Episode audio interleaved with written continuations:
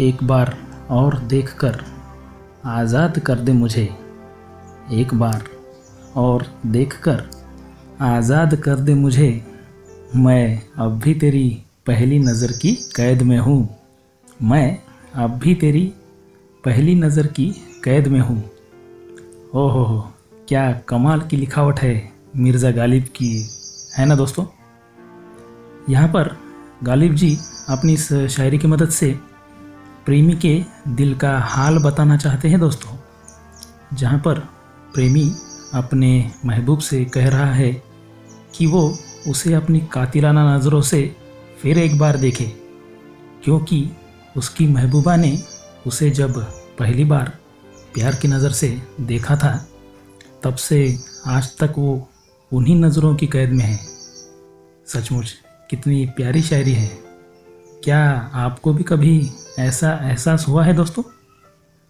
नमस्कार दोस्तों, मैं हूँ आपका दोस्त संतोष और शायर सुकून डॉट कॉम पर प्यार से भरी, मुस्कुराहट देने वाली लव शायरियाँ लेकर मैं आपकी खिदमत में हाजिर हुआ हूँ।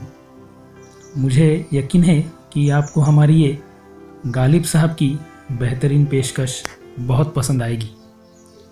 तो चलिए दोस्तों, आज के इन खूबसूरत शायरियों के सफ़र पर चल पड़े। और अगर आपको ये शायरियाँ पसंद आए तो इनकी इमेजेस भी आप ज़रूर डाउनलोड करें। तो अब बढ़ते हैं आज की दूसरी शायरी की ओर।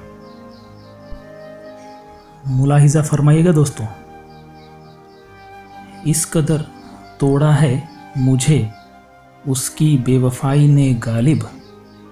इस कदर तोड़ा है मुझे उसकी बेवफाई ने गालिब।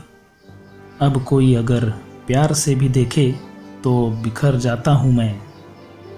देखा दोस्तों, कितनी गहराई है गालिब साहब की इस शायरी में। इसमें वो बताते हैं कि जब से आशिक का दिल उसकी महबूबा ने तोड़ दिया है, तब से उसे किसी से दिल लगाने की चाहत ही नहीं रही है। वो हर किसी के प्यार की नज़र से भी अब घबरा जाता है और सभी हसीनाओं से अब जैसे दूर ही रहना चाहता है, क्योंकि उसके दिल को अब ठेस ही ऐसी पहुँची है। तो चलिए दोस्तों, अब आज की हमारी तीसरी और अंतिम शायरी को सुनते हैं। ये शायरी अगर आपके दिल तक पहुँच जाए तो इसे अपने दोस्तों के साथ ज़रूर शेयर कीजिएगा। अर्ज़ फरमाता हूँ। इश्क वो नहीं जो तुझे मेरा कर दे। इश्क वो नहीं जो तुझे मेरा कर दे। इश्क वो है जो तुझे किसी और का ना होने दे। इश्क वो है जो तुझे किसी और का ना होने दे। दोस्तों, मिर्ज़ा गालिब साहब अपनी इस शायरी में प्यार की ताकत बताते हैं, सर। और इश्क का सच्चा मतलब भी समझाना चाहते हैं। वे कहना चाहते हैं कि मोहब्बत किसी से ज़ोर ज़बरदस्ती से बिल्कुल भी नहीं की जाती है, बल्कि मोहब्बत जब होती है तो दिल में विश्वास निर्माण होता है और यही विश्वास उन दो प्यार करने वालों को बांधे रखता है। इसीलिए वे एक दूसरे के सिवा किसी और के बारे में कभी सोच भी नहीं सकते हैं।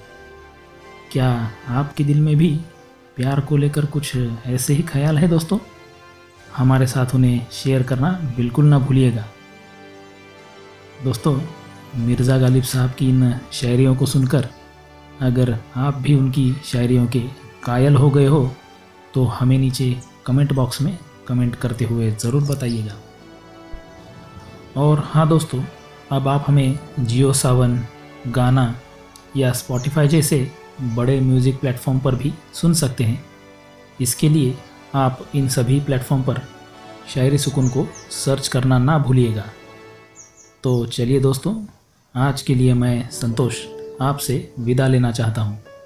कल कुछ ऐसी ही नायाब शायरियों के साथ हम फिर एक बार हाजिर होंगे। तब तक आप अपना और अपनों का ढेर सारा ख्याल रखिएगा दोस्तों। Thank you very much